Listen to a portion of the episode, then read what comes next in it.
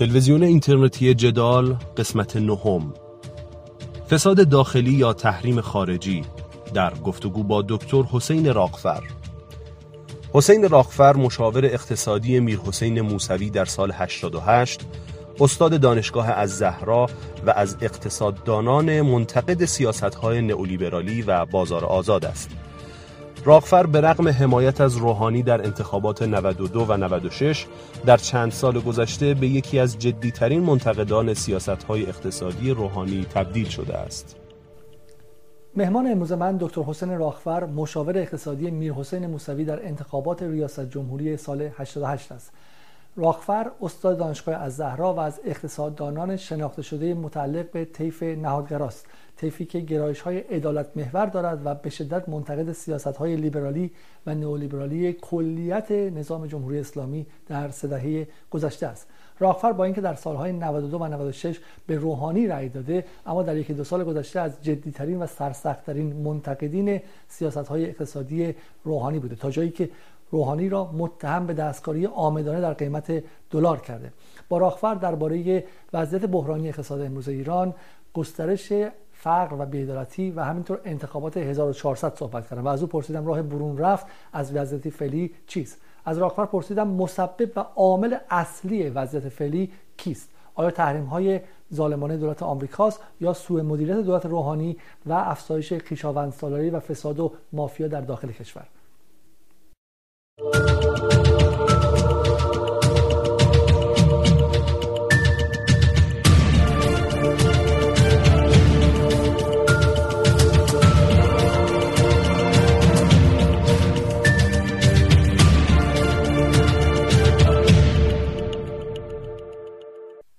سلام جناب آقای راغفر، خیلی ممنون که دعوت من رو برای این گفتگو با تلویزیون اینترنتی جدال قبول کردید.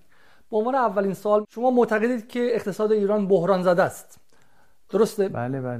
در این بحران مسبب و مقصر اصلی رو کدوم عامل میدونید جناب آقای دکتر راغفر؟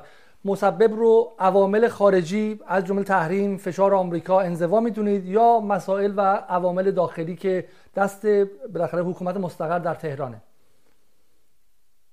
والا مسئله مشکلات اقتصاد ایران هم ریشه تاریخی دارن که به دوران گذشته بر میگرده و یعنی حتی پیش از انقلاب و حتی پیش از پهلوی به نظر من مسائلی مثل قرارداد 1919 و پیامدهای اون و بعد کودتا در ایران و بعد آمدن رضاخان و بعد هم پهلوی دوم، اینا همه و مداخلات کشورهای خارجی در سیاستهای اقتصادی و حتی تعیین مسئولین کشور که اینها خیلی روشنه، اینها بسیار تعیین کننده بوده در مسیری که اقتصاد ایران طی کرده و ما یک مفهومی داریم در اقتصاد تحت عنوان مسیر طی شده که این مسیر در واقع طی شده ما نمیتوانیم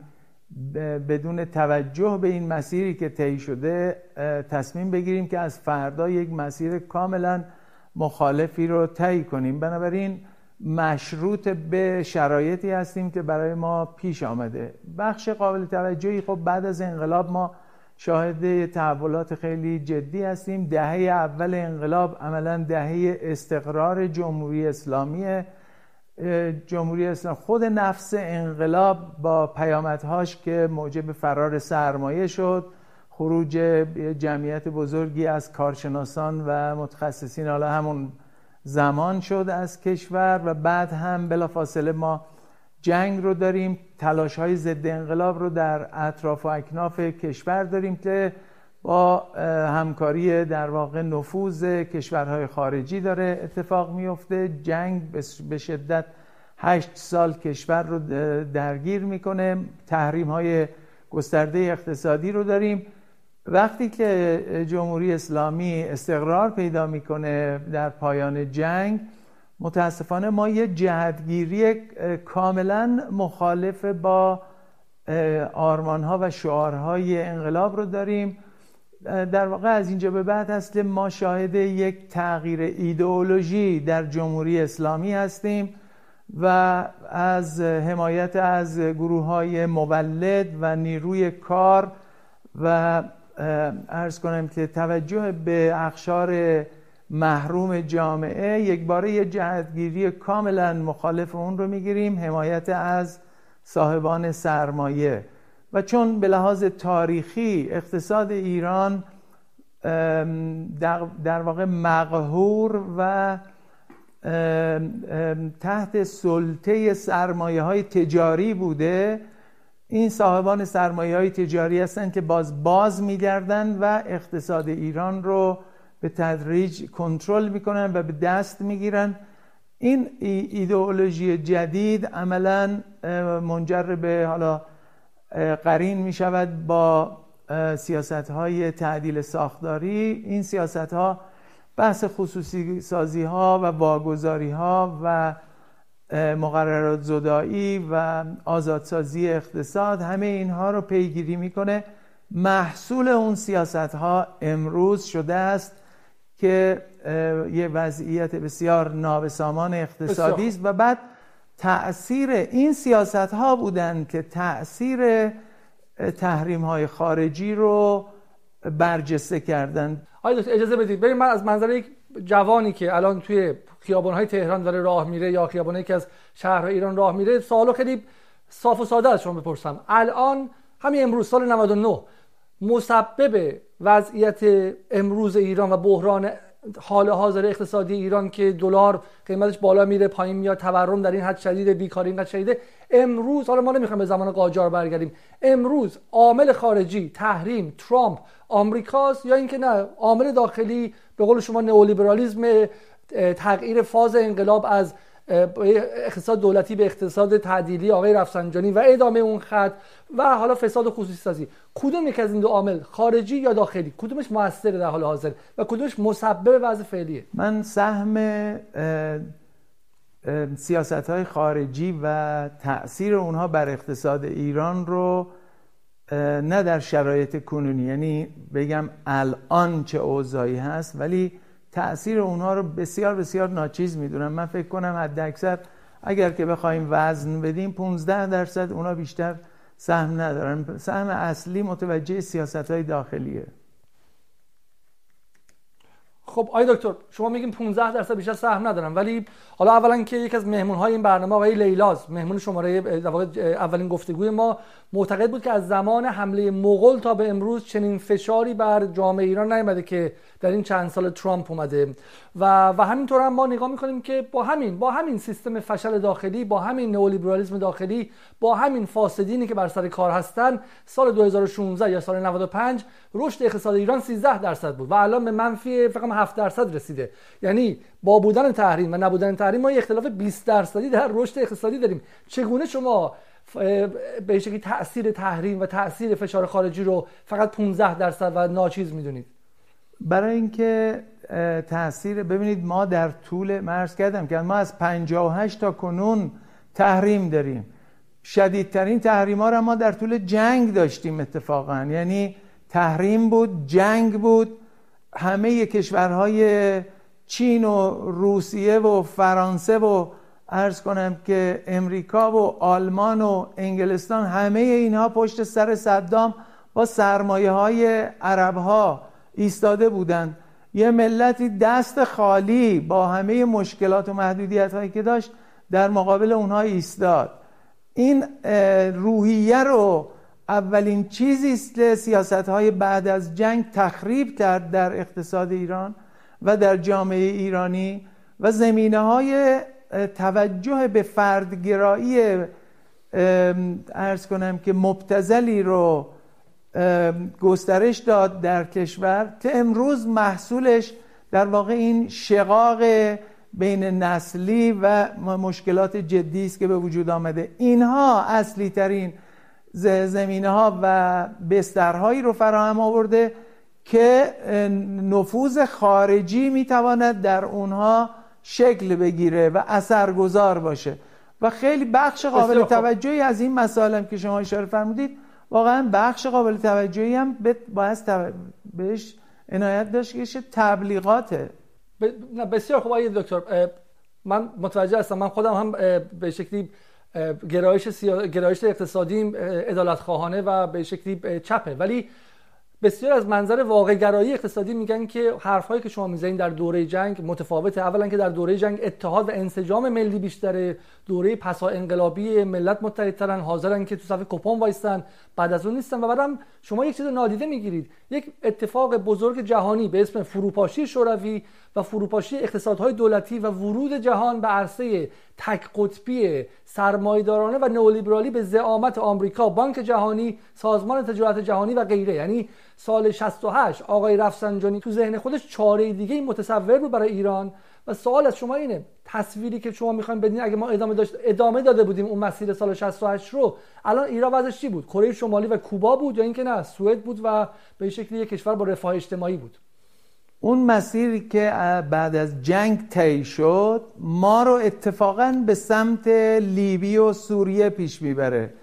اون چی که به نظر من اگر که یه شکل ما فشارهای خارجی جنگ و تحریم‌ها که بعد از جنگ داشتش عادی میشد و اون تا حدود زیادی اونها کم میشد، اگر که ما اون مسیر رو میتوانستیم به طور منطقی رشد بدیم، ما الگویی رو که در واقع به دنبالش هستیم الگوی کشورهای اسکاندیناویه، نه الگوی عرض کنم که اقتصاد نئولیبرالی امریکاییه و نه الگوی دولتیه. ما اصلا به دنبال دولتی بودن نیستیم. این اتهاماتی است، همین جریانات منتفع از این فساد بزرگ در اقتصاد ایران که داخل حکومت هستند، اونها این حرفا رو میسازند. تلویزیون اینترنتی جدال. آیا دکتر بسیار خوب، ولی سوئد بخش مهمی از نظام اقتصادی جهانیه. سوئد تحریم نیستش، سوئد منزوی نیستش، سوئد چیزی که تولید میکنه در آمریکا فروش میره و چیزی که از آمریکا میخره 3 روز بعدش اونو تحویل میدن. مثل ایران نیستش که برای خریدن یک قلم دارو باید 5 تا کشور رو دنبال کنه و 5 بار مبدأ رو عوض کنه و غیره. نفتش هم باید شبانه از این نفخش به اون نفخش منتقل کنه. آیا شما وضعیت اقتصاد ایران رو استثنایی نمیدونستین در این 4 دهه گذشته؟ آیا رابطه ایران با نظام جهانی به سرکردگی آمریکا یک امر استثنایی نبوده، قابل مقایسه است با کشوری مثل سوئد؟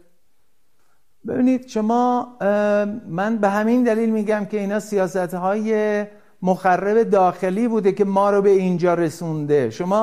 من تأکیدم بر این نکته است که این سیاست‌های این 3 دهه گذشته مسبب موضع‌گیری‌های اخیر ایران با دنیای خارج شده و ما میتوانستیم خیلی منطقی تر. من بعضی مسائل هست که شخصا نمیتوانم اینا رو بیان کنم، نه اینکه هراسی از مشکلات داخلی داشته باشم بیان نمی کنم، بلکه به لحاظ منافع و مسائل ملی اینا رو بیان نمی کنم. و ما می توانستیم با دنیا بعد از جنگ روابطمون رو بهبود ببخشیم، همزمان به مسائل داخلی توجه کنیم. ما بعد از جنگ اولین چیزی رو که توی جوب آب انداختن مسئولین اجرایی کشور، قانون اساسی بود. قانون اساسی یک به اصطلاح رابطه، یک تعهد 2 جانبه است بین حکومت و مردم. به اسم اینکه ما پول نداریم آمدند در واقع سیاست‌های تعهدات قانون اساسی رو مثل آموزش و پرورش، مثل خدمات سلامت، مثل مسکن، اینا تعهدات قانون اساسیه. قانون اساسی به صراحت اشاره می کند که کار یک حق همگانیه، منتها آقایون به اسم این که ما پول نداریم و می خواهیم بازسازی کنیم شروع کردن به ایجاد یک اقتصاد دلالی و سفته‌بازی و سوداگری. اون چه که ما باهاش مخالفیم اینه، ما نمیگیم که دولت باید اینا رو در اختیار بگیره. اتفاقا فرصت‌های بسیار بزرگی پیش آمد که بسیاری از ایرانی‌های خارج از کشور آمدن داخل ایران و حاضر بودن که این سرمایه‌گذاری کنند، حضور داشته باشند. عرصه بر اونها فراهم نشد که اینها بتوانند حضور داشته باشند و این شکل دلالی مبتنی بر سفته‌بازی و سوداگری فسادی رو خود به خود شکل میدهد که در اون آدمهای سالم و مولد کار نمیتوانند بکنند. بسیار خوب، بذارید من مشخصا از شما بپرسم، حالا به بحث داخل بیشتر میرسیم. چه کسی بودش؟ بالاخره آقای رفسنجانی سال 68 که حالا هم خطبه نماز جمعه رو خوند، هم ریل اقتصادی ایران رو چرخوند از حالت عدالت‌خواهانه به حالت اقتصاد بازار آزاد، هدفش دلالی نبود، هدفش رفتن به سمت اقتصاد چینی بود، درسته؟ یعنی حداقل تمام قطب‌های اصلی در ایران مدعی بودن که میخوان رو ایران رو یک چین اسلامی کنن. چه کسی نگذاشت که اون تو به شکلی ایران اقتصاد چین چه و دلالی کشون در دهه 70؟ مقصرش کدوم گروه بود؟ ببینید این نکته که جناب علی میفرمایین که چین، اولا چین نبود، ژاپن اسلامی بود. یعنی اینا تصوری که از ابتدا داشتن. بعد ما از ژاپن آمدیم، همینطور آمدیم پایینتر رسیدیم به مالزی و بعداً به ترکیه و اینا که هیچ کدومش تحقق پیدا نکرد.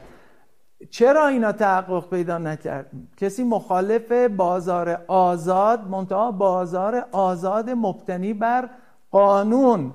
ببینید اقتصاد فرض اصلی و اساسی نظریه های اقتصاد، حالا ما چه اونا رو نظریه ها رو قبول داشته باشیم یا نداشته باشیم، اون جریان اصلی در اقتصاد حاکمیت قانونه. وقتی قانون وجود نداره در یک کشوری، قانون یعنی دستگاه قضایی نتواند که قانون رو به اون نحوی که بتواند فرصت‌های برابر در جامعه رو تضمین کنه. وقتی که سیاست‌های اقتصادی بعد از جنگ خصوصی سازی‌ها رو، یعنی اموال عمومی رو به سهولت کردن توی جیب دوستان و رفقا و یک اقتصاد رفاقتی رو بر سرمایه‌داری رفاقتی رو بر جامعه حاکم کردن، این اصلی ترین مسبب گسترش نابرابری ها در جامعه شد. نابرابری هم اصلی ترین عامل و شر اصلی همه شرور دیگر اقتصادی اجتماعیه.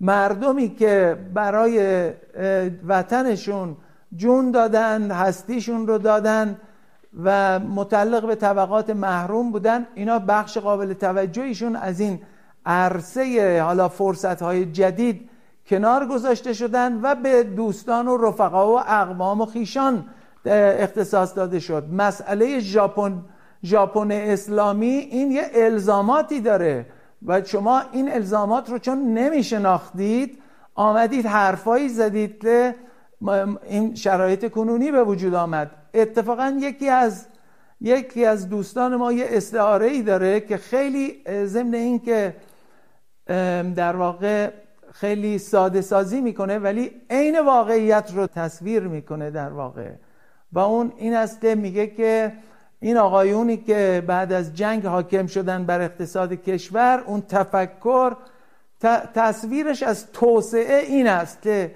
یه جاده از شمال ایران به جنوب بکشه، یک دونه هم از شرق به غرب بکشه، همه زمین‌های اطرافش قیمتش میره بالا، پس همه میتونیم پولدار بشیم.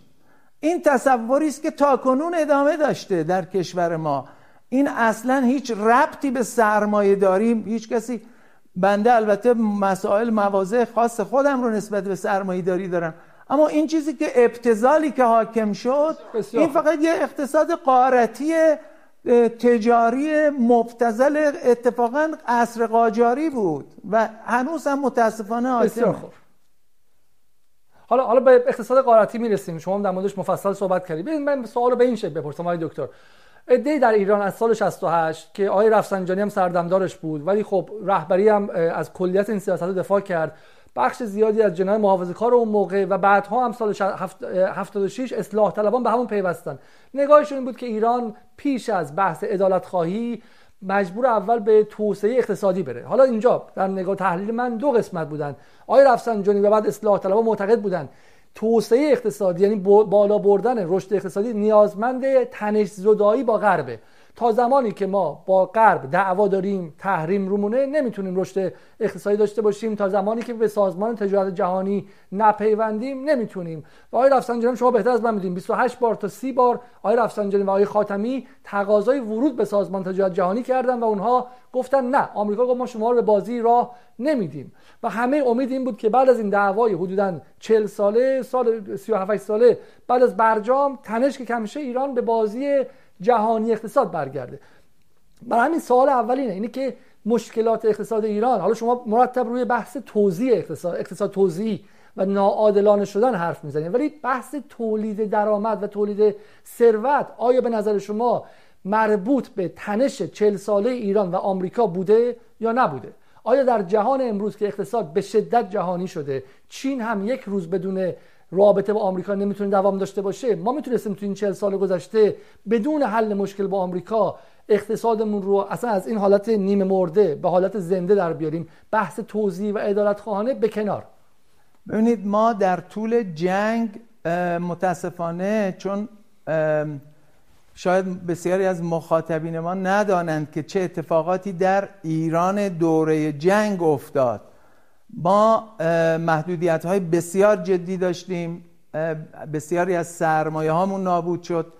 اما یه اتفاقی که افتاد این بود که تعداد زیادی بنگاه‌های کوچک و متوسط عملاً درست شد که اینها شروع کردن به تولید نیازهای داخلی کشور و بخش قابل توجهی از نیازهای دوره جنگ توسط همینها تأمین میشد و تولید میشد و نیازهای جامعه. بلافاصله بعد از جنگ اینها می توانستند که بنیانهای تولید صنعتی کشور رو بعد از جنگ پایه‌گذاری کنند. بلافاصله بعد از جنگ این تفکر تجاری دربهای اقتصاد کشور رو روی کالاهای خارجی باز کرد. تمام اینها ورشکست شدند. یعنی کسانی که به اندازه یک دهه سرمایه گذاری کرده بودند و تلاش کرده بودند، بخش قابل توجهیشون نابود شدند. اون چه که اتفاق افتاد این بود و این هست که غرب نمیخواهد که یک کشور مستقل و اون هم ایران با ویژگی‌های خاص ایران در این منطقه شکل بگیره. میخواهند که نقش ما همون نقشی باشد که شاه خواسته بود، یعنی واضی میکرد، و اون ارتباطش با اسرائیل و عرض کنم سرکوب در واقع نقش ژاندارم منطقه‌ایه. اگر ایران این رو ایفا بکنه بهش میدن، به هر صورت ما آلاف و علوف قبل از انقلاب بهمون میدن. خوشحالم که شما مطرح کردین، چون برای یک جوان امروزی، بخشی از جامعه ایران که داره روز به روزم کمتر ایدئولوژیک میشه، سوال این مطرحه اتفاقا که اگر ما این دعوای 40 ساله با غرب و آمریکا و شاخشونه کشیدن برای اسرائیل و برای عربستان رو نداشتیم، آیا وضع ما الان بهتر نبود؟ خیلی میگن که قبل از اینکه ما این دعوا با آمریکا رو شروع کنیم، از ترکیه و حتی کره جنوبی هم جلوتر بودیم و حالا نگاه کنین کره جنوبی کجاست و ترکیه. آیا شما همینجوری فکر میکنید؟ آیا فکر میکنید که اگر ایران وارد تنش با غرب نمیشد، ما الان جلوتر از ترکیه و کره جنوبی بودیم؟ والا اصلا به نظر من اصلا این مسئله رو غلط مطرح میکنن. ما با امریکا و غرب مسئله داریم یا غرب و امریکا با ما مسئله دارن؟ شما ملاحظه کنید از همون روز اول انقلاب اینا شروع کردن به تحریک ضد انقلاب. بسیاری از این جریاناتی که به اسم چپ در ایران در مناطق مختلف کشور فعال شدن، اینها با تحریک خارجی و اتفاقا حمایت‌های امریکا بوده که صورت گرفته. غربی‌ها در تمام طول جنگ پشت صدام و جنایت‌های او و علیه مردم ما و مردم عراق ایستادن. اینها رو کسی بهش توجه نمیکنه و بعد میپردازند به اینکه گویی که اصلا این اتفاقات نیفتاده. ما برای امریکا شاخشونه میکشیم، ما برای امریکا شاخشونه نمیکشیم.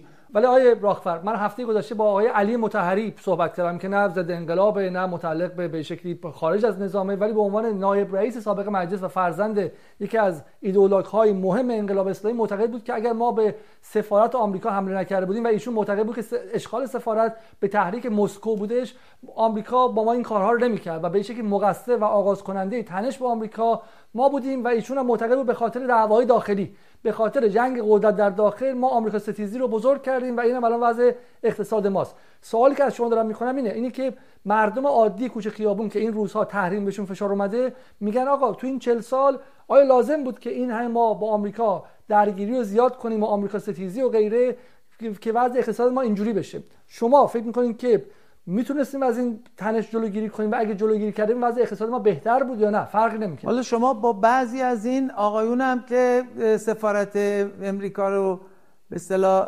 گرفته بودند حتی مصاحبه هم کردید، احتمالاً باید از اونا سوال می‌کردید. حداقل بنده که در اون موقع در کشور بودم و شاهد بودم که این سفارت امریکا رو گرفتن و البته بعدش من این مدتی نبودم، علت اصلی در واقع که دانشجوها رفتن و سفارت رو گرفتن، من حالا نمیدونم، شاید آقای علی مطهری اطلاعات دقیق تری داره، بنده این اطلاعات رو ندارم که به تحریک چه کسانی بوده. اما اتفاقی که اون موقع افتاد این بود، دانشجوها از نگرانی تکرار کودتای 28 مرداد رفتن سفارت امریکا رو گرفتن.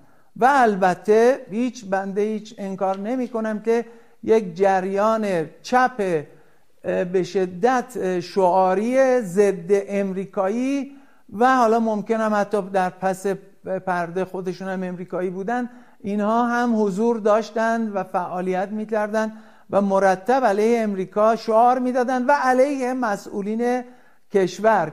مسئولین هم خیلی هاشون از جهت این که این دانشجوها هم از سر دلسوزی برای انقلاب از دیوار سفارت امریکا رفتن بالا. ما قطعا قبول داریم که این کار امروزه، خود همه آقایون هم میگن که این کار اشتباهی بوده، هم میپذیرن که این کار اشتباهی بوده که اتفاق افتاده. اما و امریکا هم هنوز کینه در واقع اون تسخیر سفارت امریکا رو از دل بیرون نکرده و هر روز هم به دنبال گرفتن انتقام همون صحنه هست، برای اینکه اون صحنه تبدیل شد به یک صحنه جهانی که پرچم امریکا رو بسوزونن توی دنیا و علیه امریکا یک موضع‌گیری جدیدی شکل گرفت. بنده در این مسئله حتما با امریکایی ها همدل هستم که جمهوری اسلامی نقش خیلی تعیین کننده‌ای در جهتگیری یک جنبش جهانی علیه امریکا سهم بسزایی داشته و به خصوص در منطقه، این اصلا هیچ تردیدی درش نیست. این نقش رو جمهوری اسلامی، یعنی انقلاب اسلامی، به عنوان اقتصاددان، به عنوان یک اقتصاددان قبول دارید که این روی اقتصاد ایران در 40 سال گذشته و وضع معیشتی یک آدم معمولی در تهران و اصفهان و شیراز تاثیر داشته یا نداشته؟ نه، ببینید، من عرضم این است که سیاست‌های غلط بعدی این عوامل رو مؤثر کرده. اگر که ما میتوانستیم که منطقی با دنیا، به هر صورت ما یه حقوقی داشتیم. امریکایی ها در طول جنگ هم آمدن اینجا مذاکره کردن با خود آقای هاشمی، آقای مکفارلین رو فرستادن اینجا و بعد معنای دیگرش این بود که میخواستن که با ما مذاکره کنن و وارد گفتگو و بحث بشن و احتمالاً یک سازوکار جدیدی رو حاکم کنن بر روابط داخلی کشور. بنده هیچ منکر نمیشوم بر سیاست‌های فرصت‌سوزی در جمهوری اسلامی که اینا اشتباهات بسیار بزرگی رو کردن، بخش قابل توجهیش محصول در واقع بی‌تجربگی مسئولین کشور بود. نه، علت این سوال میپرسم آیه راغفر، این بحث ما رو به گذشته در واقع تاریخ شفاهی نیستش. بحث ما اینه که اگر شما معتقدین اشتباهه، ادعی که بالا استحالم شدن و لیبرال شدن و غربگرا شدن میگن بریم اشتباهمون رو پس بگیریم، بریم معذرت خواهی کنیم، بریم بگیم آقا ما اصلا اشتباه کردیم، دیگه با آمریکا دعوا نداریم تا اینکه وضع اقتصادمون خوب شه. دعوا الان در حال حاضر توی این حداقل دو دهه گذشته تو ایران این بوده که ما دهه 60 50 و 60 از انقلاب تا حالا با آمریکا به شکل زیاد ستیز کردیم، وقتشه که بریم سازش کنیم. من به این علت میپرسم الان اگر شما سهم دعوا با آمریکا رو در وضع اقتصادی امروز ایران چقدر میدونید و اگر الان سازش کنیم آیا بحران اقتصادی ایران حل میشه یا نمیشه؟ بنده عرض کردم ابتدا، ما اگر که برگردیم به نقشی که شاه در پیش از انقلاب ایفا میکرد، قطعا میتوانیم که به اصطلاح آلاف و علوف عرض کنم که واردات و اینها برگردیم به همون زمان شاه که مملکت فقط 900 تا در سال 55 فقط 900 شرکت خدماتی خارجی در ایران وجود داشت که همشون برای تفریح و خدماتی مثل گردشگری و چه و چه و اینا. آیا این ایدئال و مطلوب بوده برای ایران؟ بنده معتقد هستم که تاریخ اقتصادی ایران نشان میدهد که غربی ها نمیخواهند که یک ایران مستقل مقتدر در این منطقه شکل بگیره. به همین دلیل هم این رو ساده لوحی و ساده اندیشی میدانم که فکر کنن یه عده‌ای که امروز ما اگه بشینیم با آمریکا بگیم آقا ما اشتباه کردیم سفارت امریکا رو گرفتیم، آقا ما از حالا به بعدم با شما هیچ کاری نداریم، اونا میگن که باشه حالا که شما بچه خوبی شدید ما از فردا مثلا تحریما رو برمی‌داریم. اصلا این اتفاق نمیفته. تلویزیون اینترنتی جدال. آیه راغفر بذارید من به این شکل بپرسم، بحث استقلال حالا چون خیلی هم میگن 40 سال 41 سال تکرار شده، یه گوش‌های مردم بهش عادت کرده باشه و حد کلیشه‌ای شده. استقلال مابعضای اقتصادی هم داره. کشوری که مستقله نمیذاره نفتشو بدزدن، خودش میفروشه، پولش تو جیب خودش میره، نه تو جیب بی پی یا بریتیش پترولیوم کمپانی. کشوری که مستقله میتونه تو همسایه‌ها تجارت داشته باشه، وضعش بهتر میشه. استقلال یه ورش مقاومت و ایستادگی، یه ورش هم اینه که وضع شما خب مسلماً بهتر از یک کشور وابسته میشه.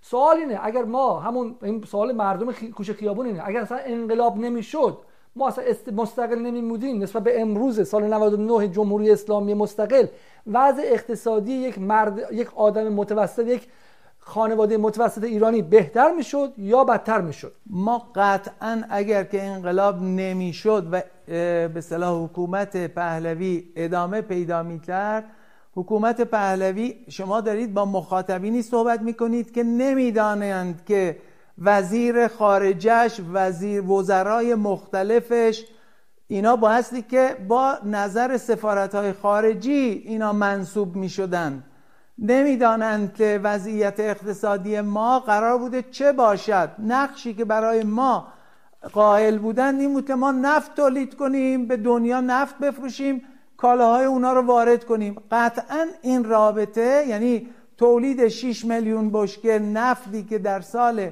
55 و 56 اتفاق می افتاد، امروز ما با یک کشوری بودیم که نفت درش تمام شده بود، هیچ توسعه‌ای هم پیدا نکرده بودیم به خاطر نابسامانی های دیگری که در اون در واقع ادامه حکومت پهلوی پیش می آمد در کشور. ما یک کشور کاملا وابسته بودیم از الگوهای و مدل‌های آمریکای لاتین کنونی. اونا هم انقلاب نکردن، آرژانتین هم انقلاب نکرد، اوروگوئه هم انقلاب نکرد، شیلی هم که انقلاب کرد سرکوبش کردن و بعد الان هم همه اونها در دامن امریکا هستن. چطور اصلا اونا نتوانستن توسعه پیدا بکنن؟ چطور است که ونزوئلایی که همه نفتش در اختیار امریکا بود، ولی وقتی که یک جریانی آمد اونجا حاکم شد که خواست یک مسیر دیگری رو طی کنه، طبیعی است نمیگذارن که اون مسیر دیگر طی بشه. مگر با کوبا چه کار کردن؟ شما اشاره میکنید به کوبا. کوبا یک کشور کوچیکی است، فاصله امریکا تا کوبا از تهران تا قمه. اگر مردم کوبا پشت سر حکومتشون نایستاده بودن، آدمایی که توی میامی هستند آب میریختن، کوبا رو آب برده بود. اما چه اتفاقی افتاده است که اونا توانستند که 60 ساله که در مقابل امریکا بایستند و عزت نفس خودشون رو حفظ کنند. مسئله اصلی برای این است که هدف از زندگی چیه؟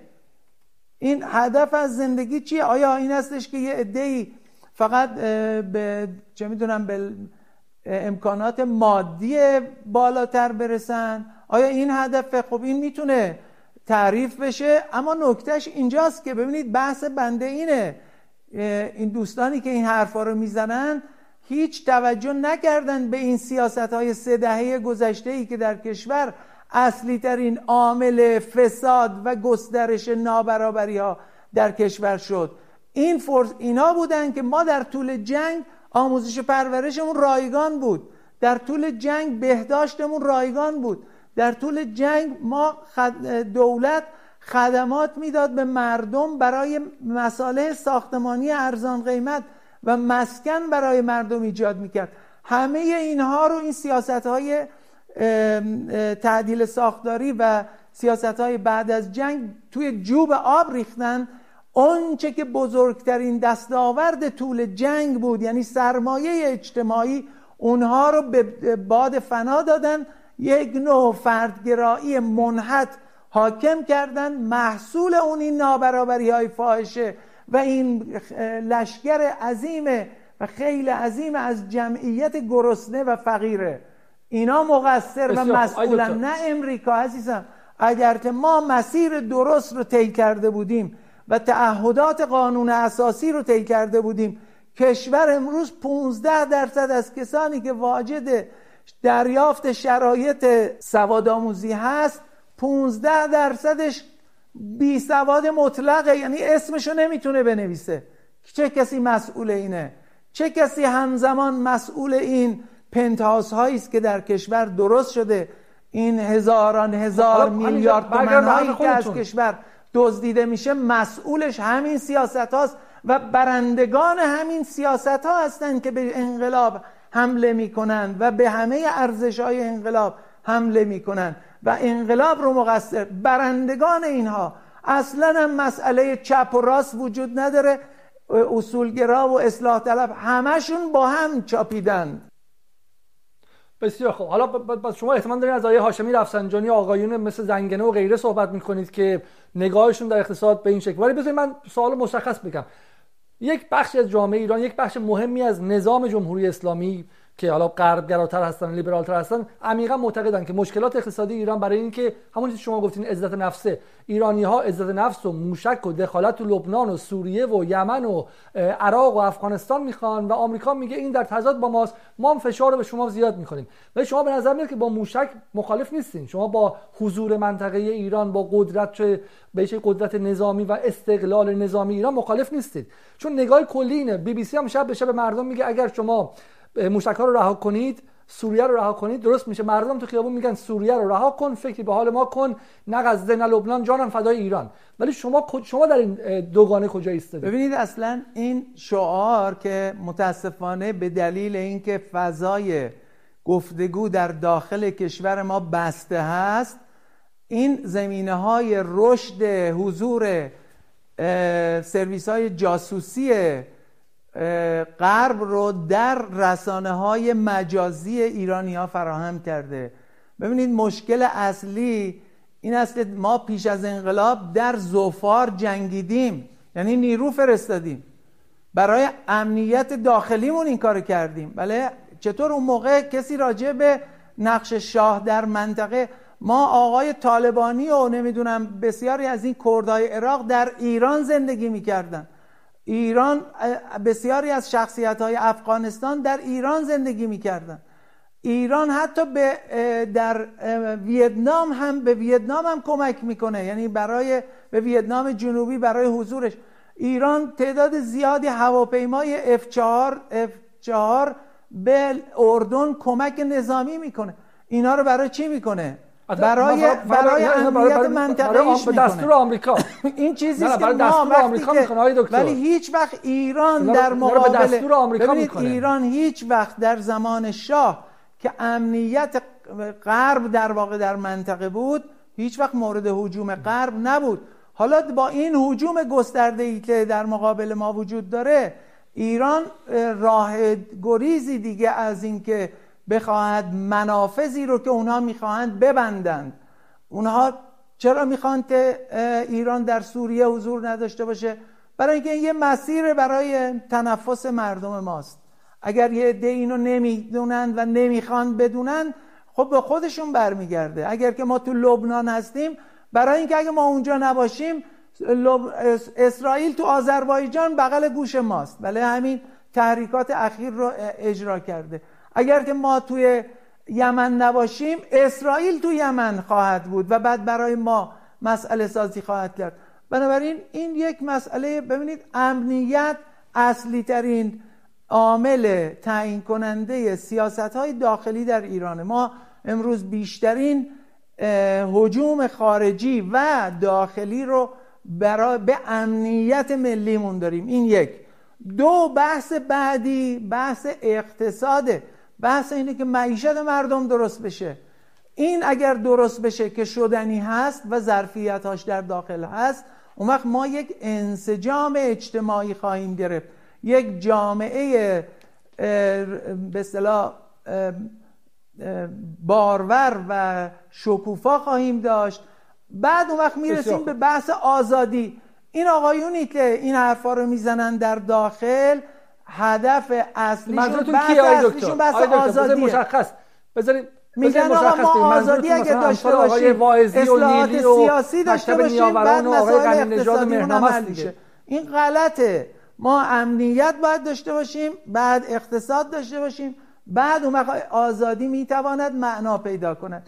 کشوری که گرسنه است و جهل درش هست، آزادی در اون هرج و مرج بیشتر نمیشه، بهتر نمیشه. بسیار خوب. حالا ببین دعوا، یک پیچیدگی قضیه اینه، اینی که شما در عین اینکه امنیت رو بر همه چیز ارجحیت میدین، خب خیلی از کسایی هم که به شکلی با میگن با فساد رو هم تحمل کنیم، اتفاقا اسمش هم نبریم، هیس باعث نشیم که مردم به نظام بدبین شن، اونها میگن چون امنیت مهمترینه ما باید با همین فساد فعلا بسازیم، چاره‌ای نیست تا اینکه یه روزی بالاخره دلار هژمونی یا سلطه‌شو از دست بده، آمریکا سلطه اقتصادیشو از دست بده، تحریم هم ما کار نباشه، اون روز سراغ عدالت هم خواهیم رفتش. خب یه نکته اینه، شما با این موافقید که واقعا اگر امنیت مهمه، چرا پس ما الان باید اینقدر سیاه نمایی کنیم رو قضیه فساد، اینقدر بیایم دزدی آقایون رو، چپاولاشون رو پررنگ کنیم که حالا بخشش هم اجتناب ناپذیر بوده دیگه. حالا در مورد صحبت کنیم، اگر عزیزم اینا رو، اونایی که دفاع میکنن از این که ما الان باید بریم با آمریکایی یا مذاکره کنیم، باید بیان جواب بدن.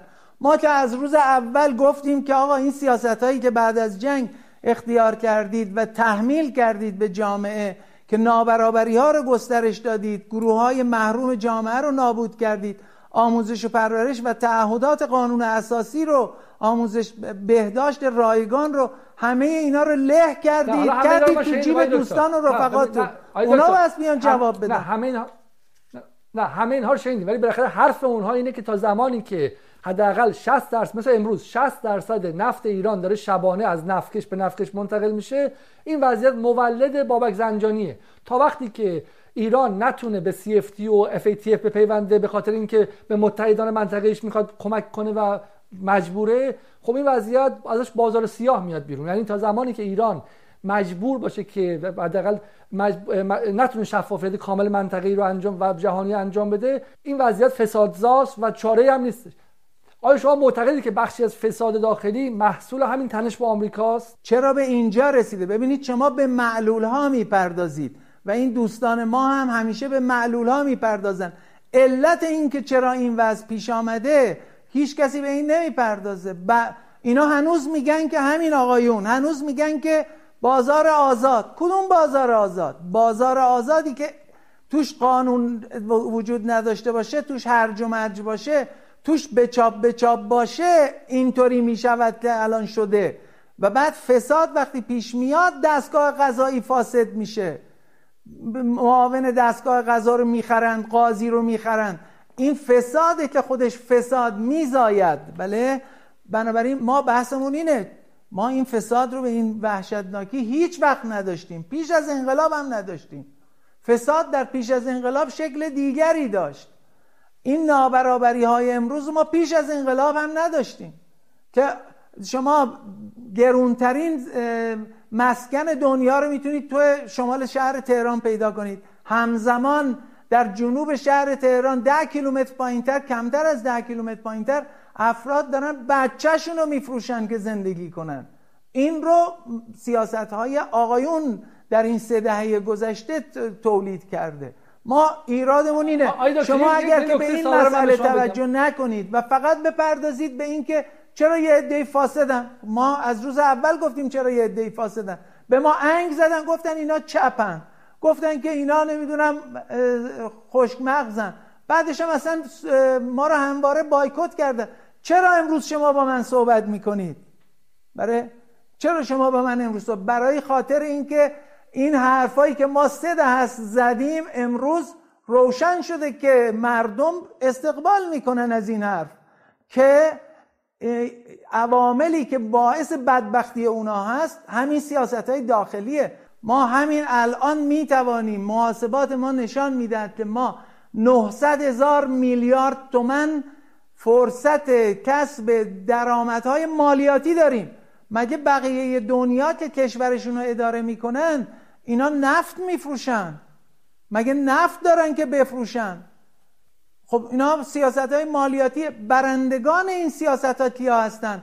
همین بنگاه‌های خصولتی که همین آقایون ساختن و پشتش ایستادن، همین احزاب سیاسی ما چه چپ و چه راست پشت این پتروشیمی‌ها ایستادن، پتروشیمی‌هایی که با هزینه‌های مردم بیچاره در طول جنگ ساخته شد و خصوصی کردن، حالا هم بهشون مرتب یارانه گاز مجانی، آب مجانی، سوخت مجانی، برق مجانی، سنگ آهن مجانی به فولادیا میدند.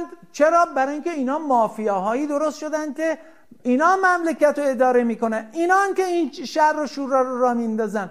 اگر که دولت بیاد از اینا مالیات بگیره، چرا نمیگیره؟ برای اینکه دولت خودش بخشی از همین هاست. برای اینه که از اینا مالیات، مگه دنیا با ما با نفت فروشی و گاز فروشی باید زندگی میکنه؟ منتها خب اونه که سامان میده به مملکت، قانون وجود نداره عزیز من. مسئله اینه. آی دکتر، شما ولی با همه نقدهایی که به وضعیت موجود دارید و به ویژه به جناح آقای رفسنجانی، جناح کارگزاران و جناح نئولیبرال های ایران دارید، در سال 96 قاطعانه از انتخاب دوباره حسن روحانی دفاع کردید.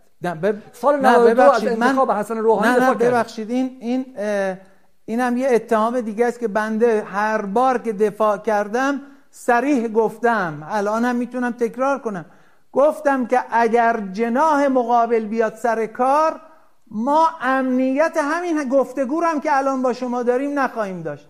بنده در طول دوره دولت احمدی نژاد هر روز که می آمدم دانشگاه، اول می رفتم باکسم رو نگاه می کردم ببینم حکم اخراج یا بازنشستگی من رو دادن یا ندادن. بنده برای وطنم حاضر نیستم شغلم رو حفظ کنم، ولذا اون چیزی که می فهمیدم می گفتم.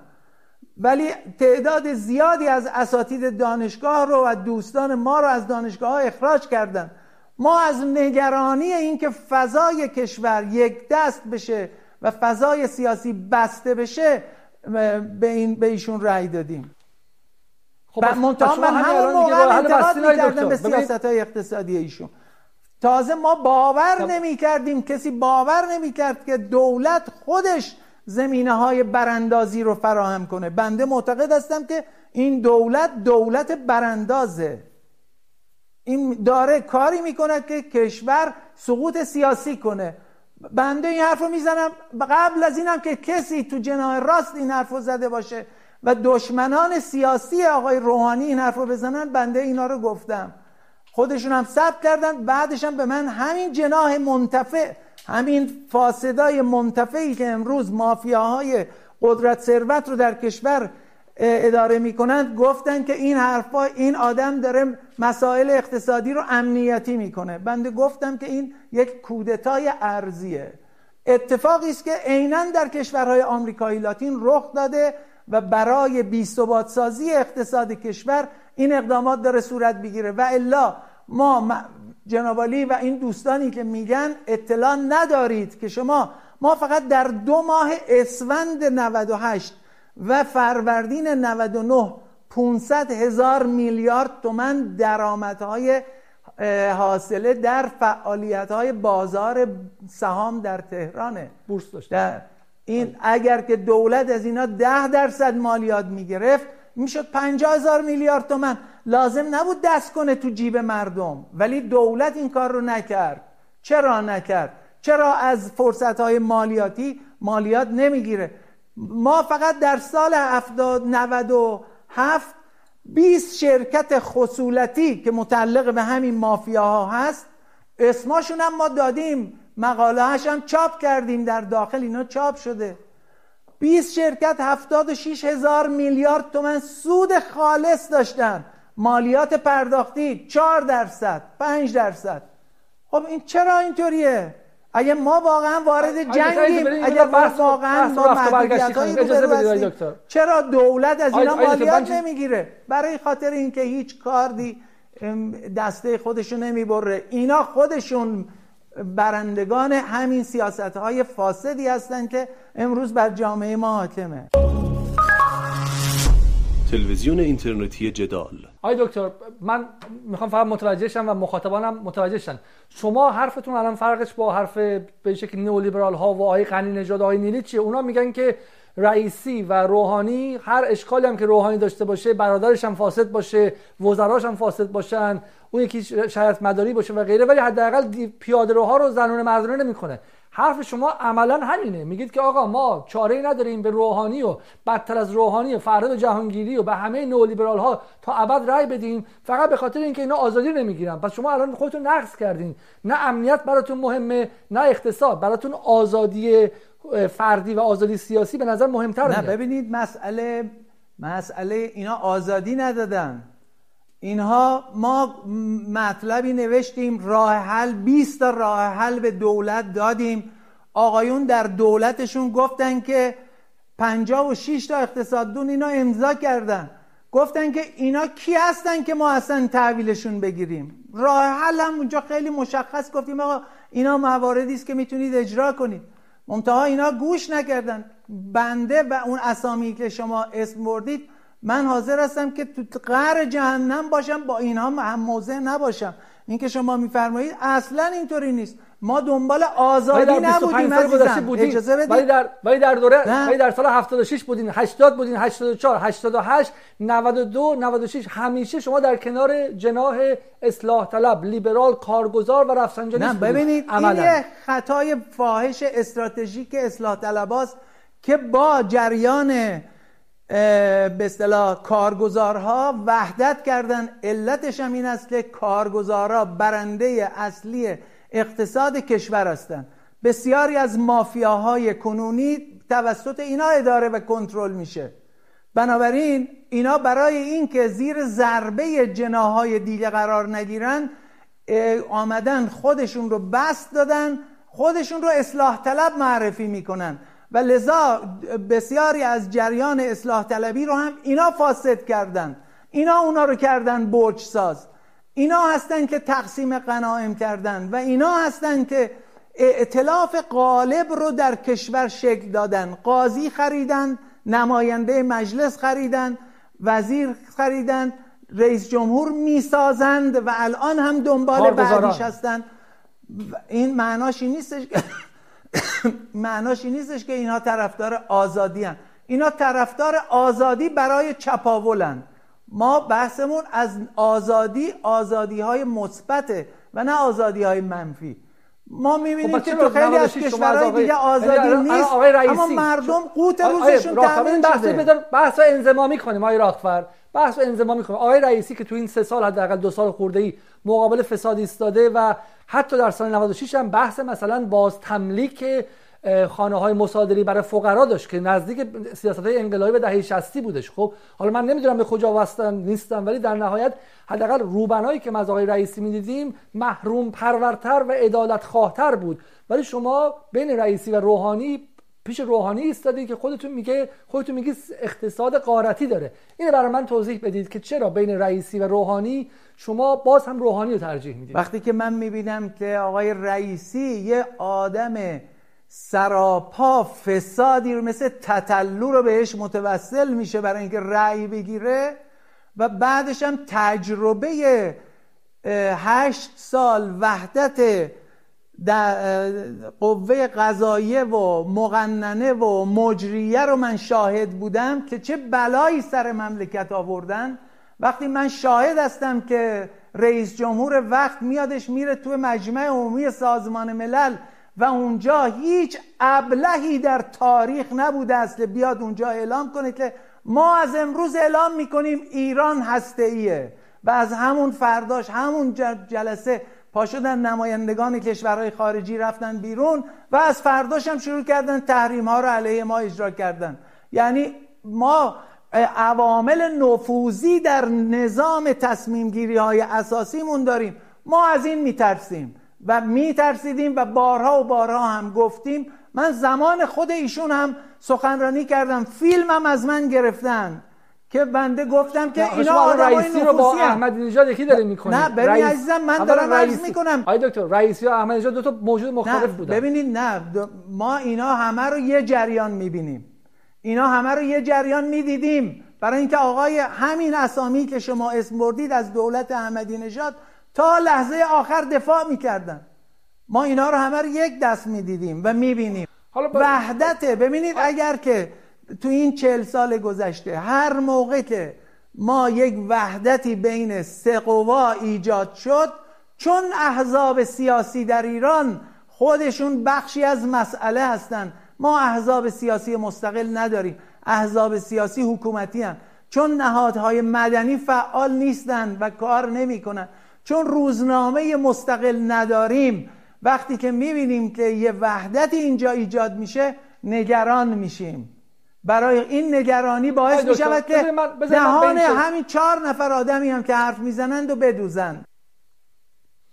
آی دکتر بذارید من به این شکل بگم، من سوال واقعا صادقانه میخوام از شما بخوام و واقعا دنبال جدال بیمورد نیستم. نه منم اصلا صادقانه جواب میدم، اصلا کاری ندارم که من اون چیزی که میفهمم میگم، ممکنه از غلط باشه. به نظر میاد که ما دو جناح اصلی در ایران داریم، از دهه 60 بودن، یک جناحی که جناح چپ زمان دهه 60 بود، خط امامی ها بودن، بخششون استحاله شدن، اصلاح طلبان شدن، با رفسنجانی و به شکلی کارگزاران متحد شدن و تا امروز هم میاد در شعارهای اصلی انتخاباتشون همیشه آزادی های فردی و بعد تنش‌زدایی با غرب بوده. شما هم سال 88 باشون متحد شدید با اینکه شاکلتون عدالت خواهانه و بازگشت به شعارهای انقلاب بود، ولی در مقابل هم جناح راستی بوده که حالا طرفدار بازار بودن، طرفدار به قول معروف پتی بورژوازی و طبقه بازار بودن و در دهه 70 آمریکا ستیزتر شدن، طرفدار ولایت شدن، ولی در دهه 80 حالا به جبر تاریخ، به جبر اینکه بعد رأی می‌گرفتن، دنبال احمدی نژاد رفتن و به سمت طبقات محروم متمایل‌تر شدن. حرفی که من دارم میزنم اینه، در حرفایی که شما میزنید شبیه حرفای عدالتخواهای طرفدار احمدی نژاده، ولی اینقدر باشون فاصله دارید. دعوای شما با اونها آیا اصالت سیاسی داره یا اصالت اقتصادی داره؟ چون اگر از مسئله اصالت اقتصادیه، شما حرفاتون به احمدی نژاد نزدیکتره. در جهان بیرونی هم خارج از دعوای حیدری نعمتی دو قبیله تو ایران، از هر کسی توی غرب و شرق بپرسی میگن احمدی نژاد به چاوز نزدیکتره تا حسن روحانی به چاوز. احمدی نژاد توی ایران مسکن مهری را انداخت، به 4 میلیون نفر خونه داد که تا ابد و ده نمیتونستن داشته باشن، همون رو چاوز تو ونزوئلا استفاده کرد. احمدی نژاد به شکلی یارانه های نقدی داد، احمدی نژاد سهام عدالت داد. اینا سیاست‌های کلی اقتصادی که با حرفای شما سازگارتره، ولی شما سال 88 رفتین کنار، شما و آقای میرحسین موسوی که شما مشاور اقتصادیش بودین، عملا رفتین در رفسنجانیزم مستحیل شدید و در رفسنجانیزم حل شدید. نهایتاً دیدید که جنبش سبز که من خودم عضوش بودم، عملا ما شدیم کاتالیست یا به شکلی میانجی ناپدید شونده رفسنجانیزم. از آقای رفسنجانی رفتیم به آقای روحانی، ما عملا تمام تلاشمون برای آوردن عدالت و اینها از بین رفتش. من سوالم از شما اینه، آیا شما از نظر اقتصادی به رئیسی و احمدی نژاد نزدیکتر نیستید؟ آیا دعواتون دعوای حیدری نعمتی دو قبیله نیست که از دهه 60 با هم دعوا داشتن؟ ببینید ما مسائلمون، مواضعمون مال از 88 به بعد نیست.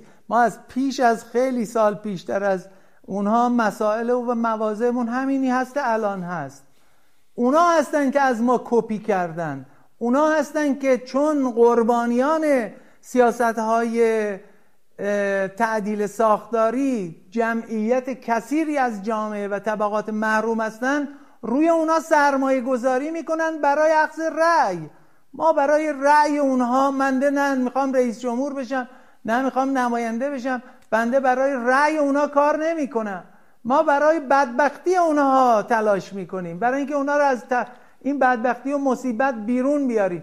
بنده اصلا اعتقادی ندارم، الانم به شما عرض میکنم، اینایی که کاندیدای ریاست جمهوری دارند میشن و خیلی هاشون، یعنی اکثریت قریب به اتفاقشون، جز ادامه همین سیاست‌های اقتصادی رو بلد نیستند، شعار میدن برای فقرا و محرومین و طبقات متوسط جامعه، برای اینکه اینا بخش اکثریت قریب اتفاق جامعه هستن و الان منتظرن که کسی بیاد به اینا فوش بده، یعنی به اینا مسببین اینا فوش بده. و این الان اتفاقی است که اتفاقا بالاخره مردم فقیر احساس میکنن دوره احمدی نژاد وضعشون بهتر بود، 2 تا 4 تا. شما به هر خانواده پایین شهر تهران بگید که سال 86 وضعیت بهتر بود یا سال 98 آقای روحانی، میگه سال 86 87 وضع من بهتر بودش. بله قطعا اینطوریه. علتش هم این هستش که این مسیر اگر ادامه پیدا کنه با همین کاندیداهای این احزاب غالب در کشور اگر ادامه پیدا کنه، سال 1410 هم مردم به حال امروز قبطه خواهند خورد.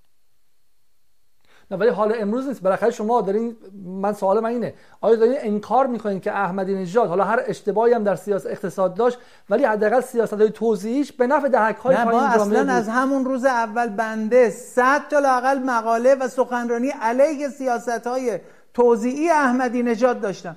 بنده بارها و بارها گفتم که اون سیاست‌های به اصطلاح توزیع یارانه اینا پخش پوله و اینها بدبختی رو بیشتر میکنه، شما باید فرصت شغلی درست کنی، نه اینکه بیای پول پخش کنی. و این پول پخش کردنی که اونا کردن توش فسادهای بزرگ در آمد، اون قضیه بیمه و اینا در کشور پیش آمد که اینا پول میذاشتن، پول نقد توی پاکت میرفتن تو روستاها توزیع میکردن.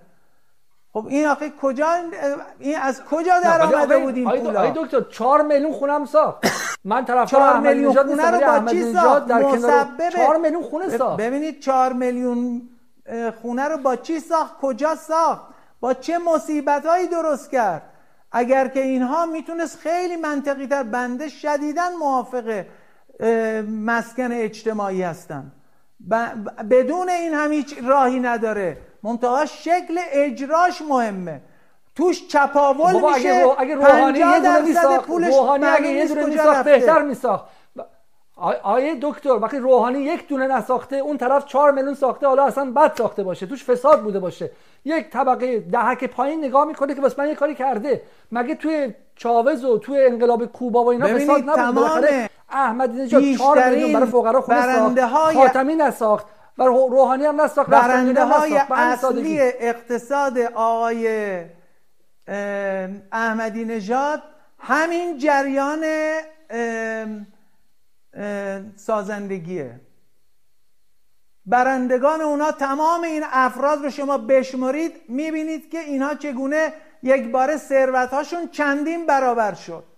علت اصلیش هم افزایش قیمت ارز بود و اینکه اینها تو سیستم حضور داشتن، اخبار داشتن، چگونه دسترسی پیدا کردن به منابع بانکی. کیا بیشترین بدهی ها رو درست کردن؟ در چه زمانی؟ زمانی که آقای خاتمی رفت بیرون سال 84 کل دیون معوقه بانکی کشور 12,000 میلیارد تومنه. وقتی که احمدی نژاد رفت بیرون این رقم شد 260,000 میلیارد تومن. این پولایی که از کشور، این یکی از اصلی ترین مبانی دلایل فروریزی بانک. الان که آقای روحانی اومده، که شما بهش رأی دادین، از 260,000 تومان الان چقدره آقای راغفر؟ متاسفانه به شما عرض بکنم از زمانی که این آقای رئیس جدید بانک مرکزی آمده سر کار، تو این 2 سال و اندی 3 سال گذشته یه دونه آمار بیرون نمیدن. قبل از اون چقدر بوده؟ بعدش هم اونو اجازه بدید، بعدش هم آقای روحانی چیکار کرد؟ آمد با افزایش قیمت ارز بخشی از اینها رو به بانک ها بس داد. یعنی خود اینا فساد درست میکنند، خود اینها اومدن سر در سال اینا فاجعه است، باید اینا رو محاکمه کنن. در سال بنده اینا رو از موضع حزبی نمیگم، این حرفای بنده رو ممکنه کسانی دیگری هم مسئله بگن تو همین مملکت، از مواضع حزبیشون برای تخریب رقیبشون میگن. در سال اجازه بدید، در سال 97 تا 96 76,000 میلیارد تومان از پسندازهای مردم رو در استانها جمع کردن آوردن تو تهران برای اینکه این بانک‌های فاسد که به اسم بخش خصوصی فساد کردن و پول مردم رو بالا کشیدن معلوم نیست کجاست، اینا بتوانند همین کسری بودجه هاشون رو جبران کنن. بهشون سکه فروختن، دلار فروختن، اینا اومدن بعدم سکه رو از 1.5 میلیون تومان کردن 5.5 میلیون تومان، دلار رو هم از 1,100 تومان کردنش 3,500 تومان، بعد از 3,500 تومان کردنش به رسوندنش به 32,000 تومان. اینا کردن برای خاطر اینکه همین فسادی که بانک‌های خصوصی کردن رو بتوانن جبران کنن. با چه هزینه‌ای؟ با این هزینه که امروز مردم همه میگن که آقا ما از این وضع خسته شدیم.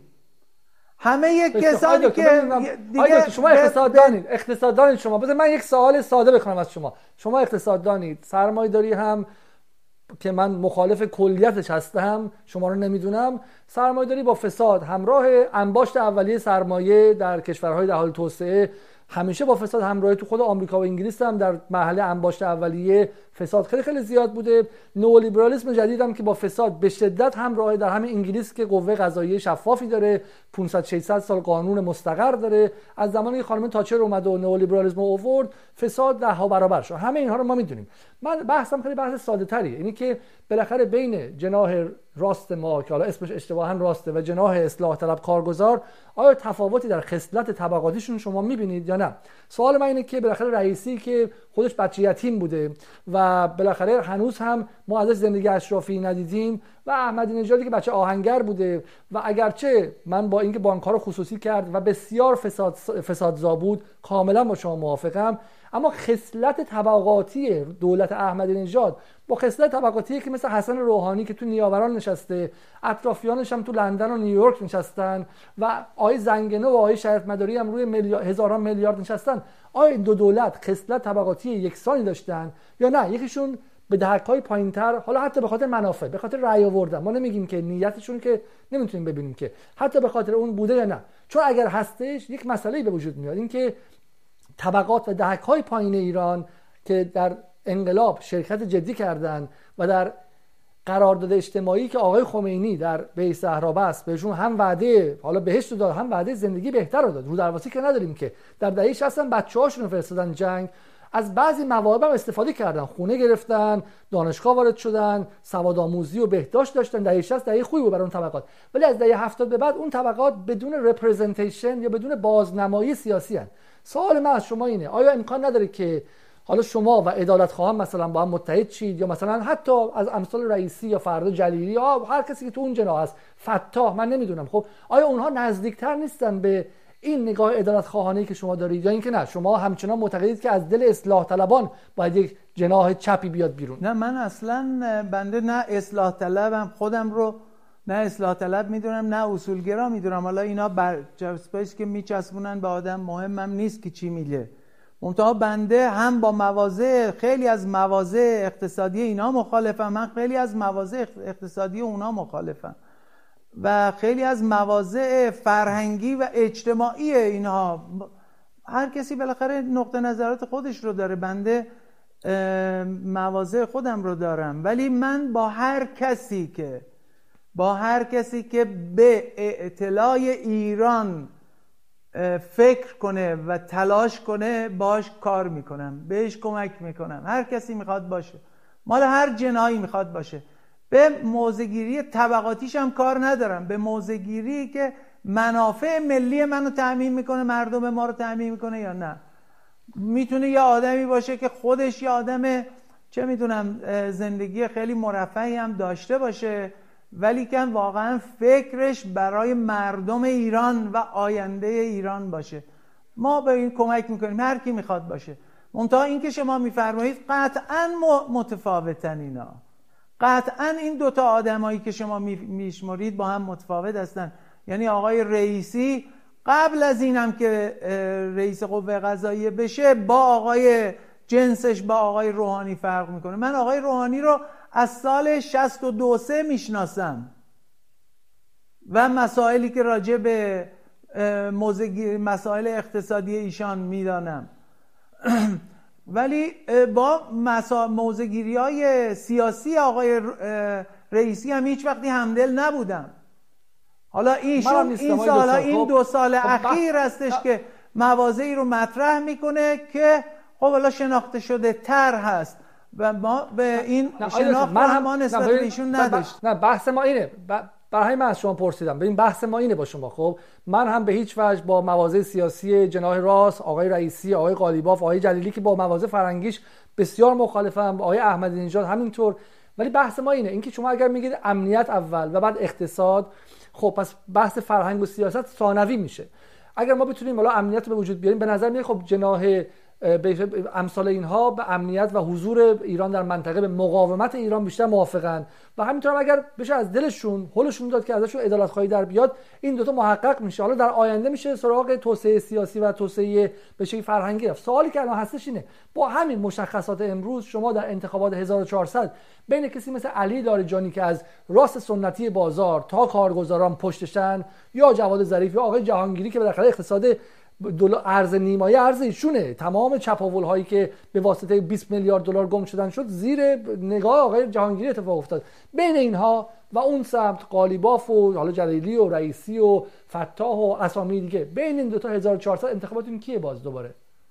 من البته نمیتونم به شما این رو بگم که من هیچ به اینایی که شمردید به هیچ کدومشون اعتقاد ندارم و فکر میکنم که هیچ کدومشون هم هیچ تغییری نمیتوانند ایجاد کنند، چون که اصلا درک درستی از مشکلات مملکت ندارن. اینا همین فقط مسائل سیاسیه که مطرح میکنن. اینا اصلا درکشون از مسائل اقتصادی بسیار بسیار محدوده و به نظر من اصلی ترین مسئله هم همینه.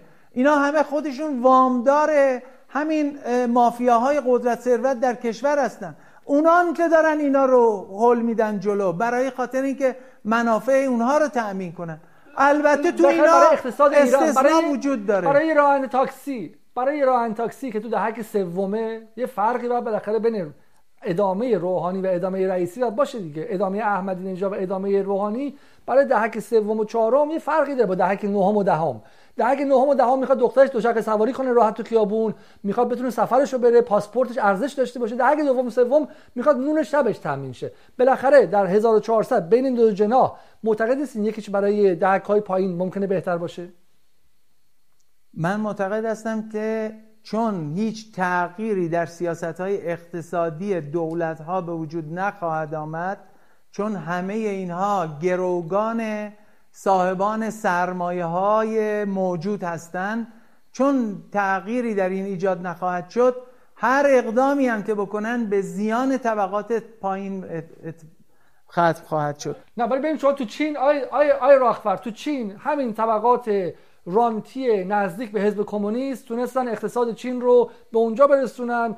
500 میلیون طبقه متوسط درست کرده. از زمانی که دانشجوها 1989 جلو تانک رفتن، دولت چین برشون خونه سرکوبشون کرد، ولی در مقابلش منافع اقتصادیشو شریک شد باهاشون. 500 میلیون از جمعیت کل اروپا تو چین طبقه متوسط به وجود اومده. شما چرا فکر میکنید؟ شما کلا از روی عدالت و توزیع شروع میکنید. چرا فکر میکنید که اگر ایران تنشش با آمریکا به شکلی به نقطه ثبات برسه، قدرت منطقه ایران پذیرفته شه، چرا فکر میکنید که ایران اگر یک رشد سریع اقتصادی داشته باشه بعد وضع همه مردم بهتر نمیشه؟ نه، من اصلا معتقد هستم که قطعا این اتفاق میفته. یعنی اگر که ما جهتگیریامون رو تغییر بدیم و به مسئله تولید در داخل توجه کنیم و این فساد رو محدود کنیم که یک شبه این قابل حذف نیست، بلکه باید اینو به تدریج محدود کرد.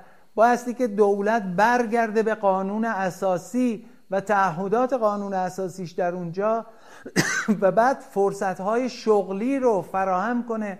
باید فرصت بازگشت ایرانیان خارج از کشور به داخل کشور رو براشون فراهم کنه.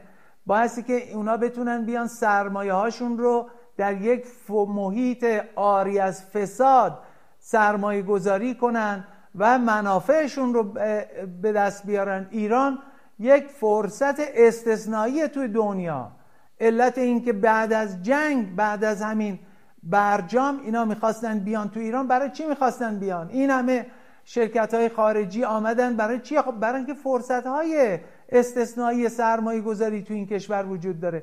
چرا ما این رو به ایرانی‌هایی که تو خارج از کشور هستن سرمایه دارن، چرا بر روی اونها باز نکنیم؟ چرا بر روی همین کسانی که در داخل هستن و سرمایه دارن و سرمایه هاشون از بخش تولید میارن تو دلالی و سفته‌بازی و سوداگری، چرا به اینها فرصت های سرمایه گذاری های مولد ندهیم؟ اینا همه امکان پذیره در ایران، همه اینا امکان پذیره. منوط به این است یه فرد واقعا وفادار به این مملکت بیاد سر کار و حاضر باشد که خودش رو هزینه کنه، چون از حملاتی است که از جناح‌های مختلف این مافیاها به او خواهد شد. این مافیاها در این 3 دهه با همین ارز رانتی به قدری قدرتمند شدن که می توانند برای هر کسی جوسازی کنند و برای هر کسی رو ضربه فندی کنند اصلا در کار خودش و اجازه ندن که او کار کنه. اگر یک کسی حاضر بشه که بیاد و حاضر باشه که این اصلاحات رو انجام بده و این اصلاحات بدون اصلاحات از داخل، ما نمیتوانیم خوشبین به سیاست‌های و مرحمت امریکا و اروپای غربی و اینها باشیم. ما باید کاری کنیم که اونها مجبور بشند به دلیل اینکه اثر بخشی تحریم هاشون به شدت کند میشه، ما بتوانیم اونا تغییر سیاست بدن. اون چه که باعث شد آقای معتقدید که تحریم ادامه خواهد داشت. پس شما معتقدید تحریم ببینید آقای گلدون گفتش که ما در تاریخ تا 22 بهمن که قرار است جمهوری اسلامی 40مین سال تولدش رو جشن بگیره، تا اون موقع دلار می شود 20,000 تومان. آقایون زودتر از اون کردن اینو 20,000 تومان. بله، بنابراین عناصرشون در داخل آقا جان من حضور دارن و شرکت میکنن. بنده معتقد هستم اگر آدمهای پایبندی به این وطن ما بیاد سر کار، بنده هیچ منکر نیستم که این آقایونم خیلی هاشون وطنشون رو دوست دارن، علاقمندم هستن، اما اسیر این مافیاهای قدرت ثروت هستن. اینا در تسخیر اونها هستن. اگر یه آدم سالم بیاد سر کار، ما حاضریم همه کمک‌ها رو بهش بکنیم. این مملکت هم فرصت‌های رشد و سرمایه‌گذاری گسترده داره که تحریم‌های خارجی رو بی اثر کنه. نفت هم ما حاضر هستیم 1 لیتر نفت رو نفروشیم، اما خودمون به خودمون اداره کنیم. تلویزیون اینترنتی جدال. آیدوتا سوال مشخصی نه، بلا امروز سوالای آخر دیگه. انتخابات 1400 پیش روست و 2 نگاه اصلی در حال حاضر وجود داره. 1 نگاه این که اتفاقا اجازه بدیم که نظام یک دست بشه بین قوای مختلف و راست‌ها و یا اصولگرایان به قدرت برسن تا خودشون مسئولیت همه چی بپذیرن، و نگاه اینه که اگر اونها به قدرت برسن احتمالاً خیلی از تنش‌های غیر ضروری در سیاست خارجی رو هم خودشون رفع می‌کنن. نگاه دیگه اینه که حداقل اصلاح طلب‌ها بینشون این دعوا هستش که اگر نظام یک دست شه سطح فساد هم درش بیشتر میشه.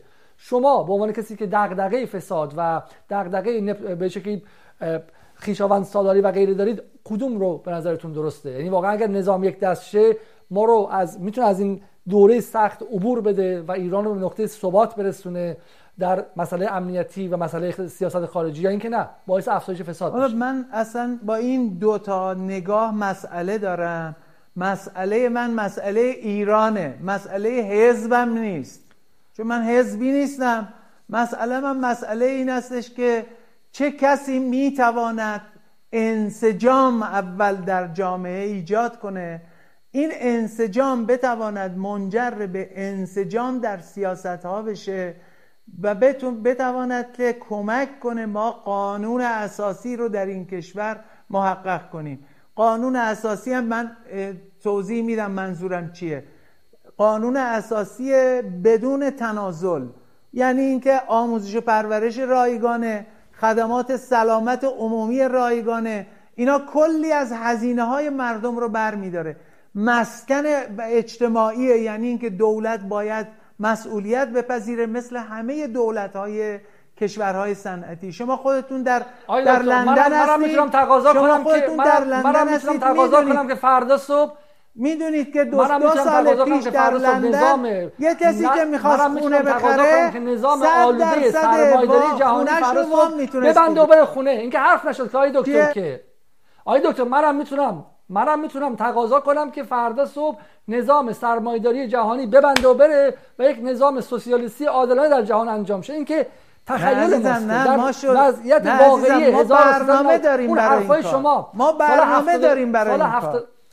سال 76 که جنبش اجتماعی هم تو ایران بود، قانون اساسی بدون تنزل اتفاق نیفتاد. از 76 به این سمت اتفاقا قانون اساسی رفت بیشتر. خب همین دیگه. ما بحثمون اینه، اگر قرار بشه که این تفکری که در این سه دهه گذشته بر کشور حاکم بوده از 1400 به بعد هم ادامه پیدا کنه، اصلا شما تردید نکنید که چیزی به نام جمهوری اسلامی باقی نمیمونه.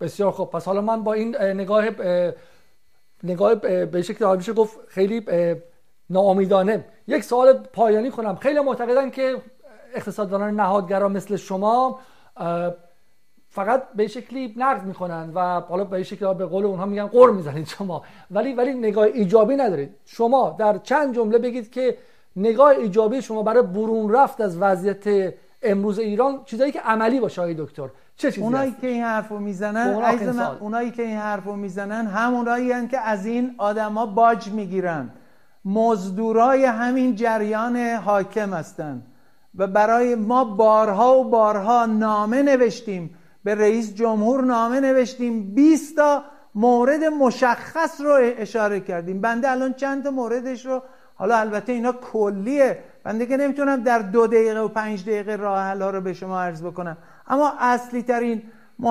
مؤلفه های ما اصلاح نظام مالیاتیه. نظام مالیاتی در ایران بایستی اصلاح بشه.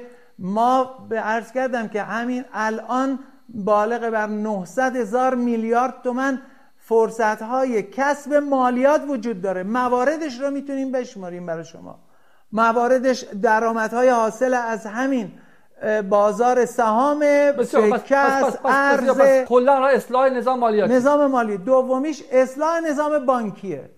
تا مادامی که این نظام بانکی پول میکنه تو جیب این احزاب سیاسی که شما اسمشو بردید و اونا ما رو متهم میکنن به این که اینا کلیگویی میکنند و نقد میکنن، راه حل نمیدن، مادامی که اینا هستند این بانک ها در خدمت اونان، این پول مردم رو میگیرن میکنن تو جیب اونا و فساد بزرگی که تو بانک ها وجود داره این فساد باید برچیده بشه و اصلاح بشه. این دومین مسئله. سومین مسئله توجه به سرمایه‌های انسانیه.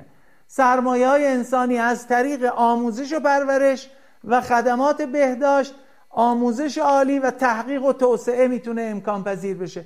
ما راه حل‌های مشخص برای تأمین مالی این ظرفیت‌ها و ارائه خدمات داریم.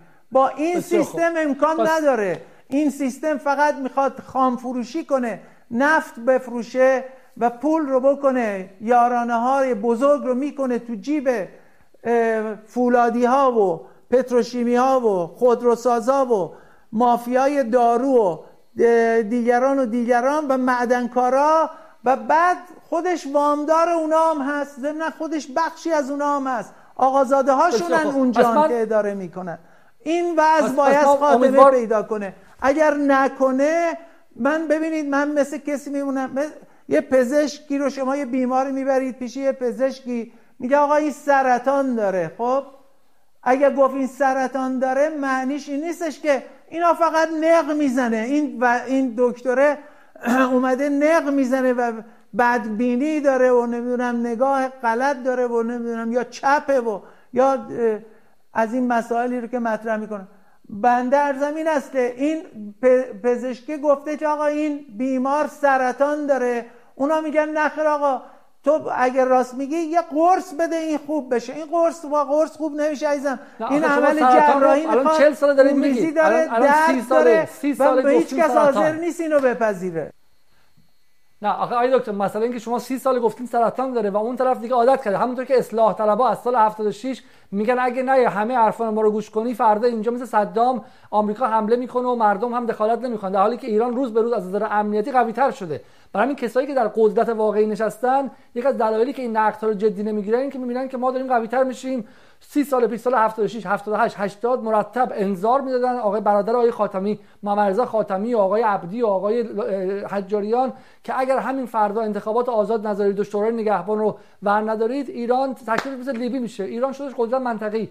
منظورم اگه میخواید مکالمه کنید با کسانی که در قدرت هستن شما باید بالاخره اونها رو هم اقناع کنید. اونها احساس نمیکنن که ایران در حالت سرطانی هستش، یعنی اونها فکر میکنن که این موضوع وابسته به دعوا با آمریکاست، به خاطر تحریم هاست. 6 ماه 1 سال دیگه هم این برطرف میشه و ایران شکوفایی عظیمی خواهد داشت. یعنی حتی خود مثلا آقای لیلاز معتقد بود که ایران از این دوره 5 سالی که بگذره یک جهش وحشتناک سریع اقتصادی خواهد داشتش. خب و منظورم اینه که حالا این نگاه سرطان شما مشترک نیست بین جناح‌های مختلف در داخل کشور. من البته نمیگم که، من میگم که این سرطانه اتفاقا قابل معالجه است و راه حل هم داره و بنابراین خیلی هم روشن میگیم که چه اقداماتی دولت‌ها واسه بکنن. منتها ببینید تفکری که موجب و موجد این بحران شده با همون تفکر نمیشود به حل مشکلات موجود رفت. ما نیازمند یه تغییر نگاه هستیم و این تغییر نگاه به ادامه این وضع موجود نیست. کاملا یه جدیه متفاوت. پس شما 1400 به دنبال این هستین که چه کسی میتونه نظام مالیاتی رو اصلاح کنه، نظام بانکی رو اصلاح کنه و سرمایه انسانی رو برگردونه. و امیدوار باشین که اگر باز جهانگیری یا کسی از اطرافیان های روحانی بدون این وعده ها اومد به خاطر آزادی‌های سیاسی و فرهنگی، شما به اونها از اونها دفاع نخواهید کرد. درسته؟ حتی اگر که این شعارها رو هم بدن، من از این اسامی دفاع نخواهم کرد. اینا 40 سال بارها و بارها آزموده شدن، بنابراین بعدم آلوده شدن متاسفانه. بسیار خوب.